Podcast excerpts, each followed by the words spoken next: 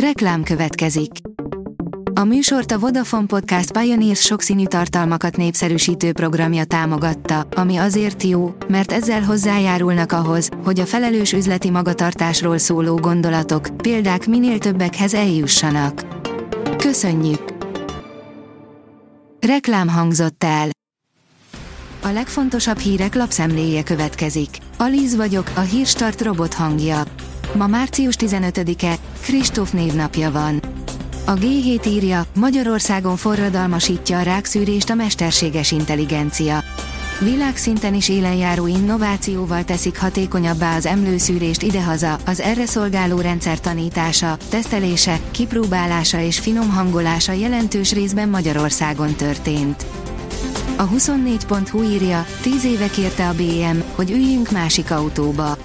Ítéletidő volt 2013. március 15-én, az ország azonban irányítás nélkül maradt, Orbán Brüsszelben rezsiharcolt, semmilyen kézdivásárhelyre lovagolt be, Pintér Sándor pedig az állampolgári fegyelemmel volt elégedetlen.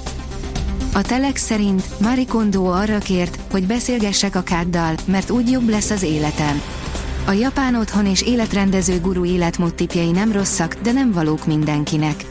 Az új könyvében arról is ír, hogyan találta meg a tökéletes egyensúlyt az anyaság és a karrier között. Az Infostart szerint egy új és drága megoldás jelent meg a balatoni ingatlan piacon. A kikötőkben megjelentek azok az ingatlanpiaci szereplők, akik nyaraló helyett inkább egy sok tízmillió forint értékű hajót vásárolnak, amire aztán nem sporteszközként, hanem vízen úszó lakásként tekintenek. A privát bankár kérdezi, magyar eurókötvényt vegyünk, vagy osztrákot. Izgalmas időket élünk, nagy turbulenciák vannak a tőkepiacokon, a fix kamatozású magyar állampapírok hozama elérte a 15%-ot. Teljesen új eurós államkötvényt kínálnak a magyar lakosságnak, amelynek kamata azonban drasztikusan alatta maradhat a korábbinak. De egy napig még kapható a régi. 700 millió dollárnyi fizetés is benragadhatott volna, az amerikai bankcsőd közelről. Az FTX amerikai kriptotősde csődje óta már volt előszele az amerikai Silicon Valley bank bedőlésének, mégis sok startup bankolt náluk, áll a Forbes cikkében. A stabilnak hit kriptovaluták sem stabilak már, írja a Fintech. A második legnagyobb stablecoin dollárhoz való kötése a Silicon Valley bank összeomlása miatt egy időre elmozdult a stabilnak vélt egy dolláros árfolyamról. Finnország megadja magát, vadászgépek és szupervonatok indulhatnak Ukrajnába. Volodymyr Zelenszky ukrán miniszterelnök minden egyes Európai Uniós kiskaput megpróbál megtalálni, amely korlátlan fegyverhozzáférést tenne lehetővé. Finnország és Svédország azonban a NATO csatlakozás miatt nagyon elfoglalt, írja a napi.hu. A magyar mezőgazdaság kérdezi, a méhek tánca, velük született képesség, vagy tanulják. Az emberi nyelv elsajátításához szükség van más emberekre és szociális interakciókra, hasonlóan néhány állatcsoport kommunikációjához. De vajon mi lehet a helyzet a méheknél? Lehetséges, hogy a kultúrájuk része a tánc, és az idősebb példányoktól tanulják, vagy velük született képességről van szó. A magyar hírlap oldalon olvasható, hogy az orosz hadvezetés megduplázza a precíziós fegyverek gyártását. Szergei Sojgu orosz védelmi miniszter rendelte el a nagypontosságú fegyverek előállításának megkétszerezését. Emberek nélkül az okosgyárak sem működhetnek. A gyártás kétségtelenül átalakulóban van, az automatizálás már visszafordíthatatlan.